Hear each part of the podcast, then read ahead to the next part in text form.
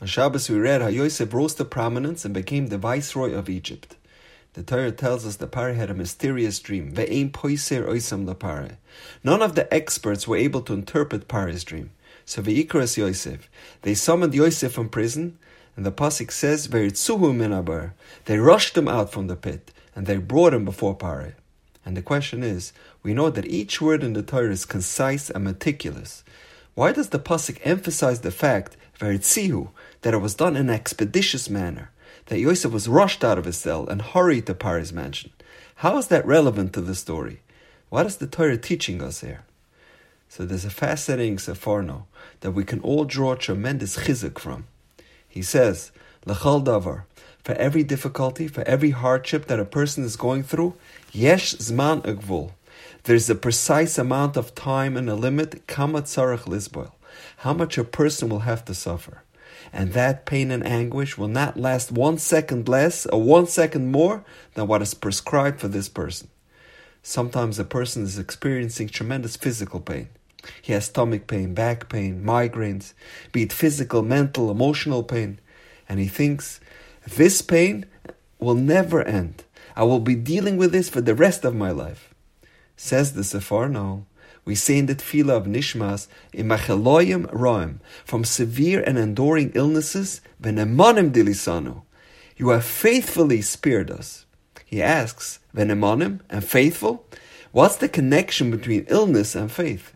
He says, Venemonim, you know what that means? Kishiagia Hazman, when the time comes that the suffering is supposed to end. We have faith that that pain, that illness will not remain one instant longer, and the person will not suffer one extra second. People have difficulties with shidduchim. Some struggle with infertility, raising children, panasa. An older single can think, I've waited so long, I will never find my bashert.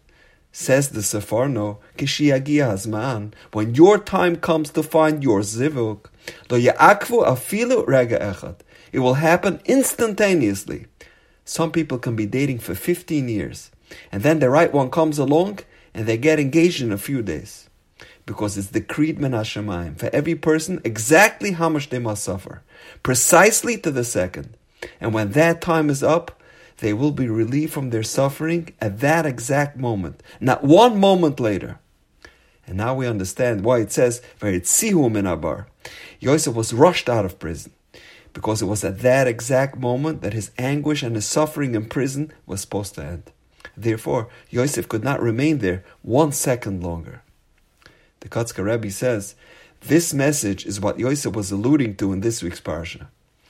After Yosef revealed himself to his brothers, and now they were heading back home, Yosef tells them, Al tirgezu. I know that you're all really excited to relay the great news to our father that I'm still alive. But al tirgezu. Don't take any chances on your ride back home. Don't put yourself in harm's way. Don't pass any lights. Don't speed. Don't take any shortcuts. Because it's decreed to the exact moment when our Father should be relieved from his heartache. And if you take shortcuts, you might arrive too soon. Zois Chanukah was the anniversary of a miracle that we all witnessed Rubashkin's release from prison. A person that was given to what amounted to essentially a life sentence. He was already incarcerated for eight long years with no hope, no end in sight. He had already exhausted all of his appeals. It was 4.30 in the afternoon on the last day of Hanukkah, and he lit all eight candles on his menorah, never knowing when he will see the light of the outside world again. And just over an hour later, a warden threw open his cell door and barked out, Rubashkin, come with me. He was told, word came down from the office of the President of the United States. Your sentence has been commuted. One minute he was in a state of hopelessness, despondency, and despair, and a minute later, incredible exuberance and jubilation. He was rushed out of prison, free to unite with his family and with the rest of Klal Yisrael, because it was at that precise moment that his suffering had to end. Yeshua Hashem keherefayin, from darkness and despair, and moments later, freedom.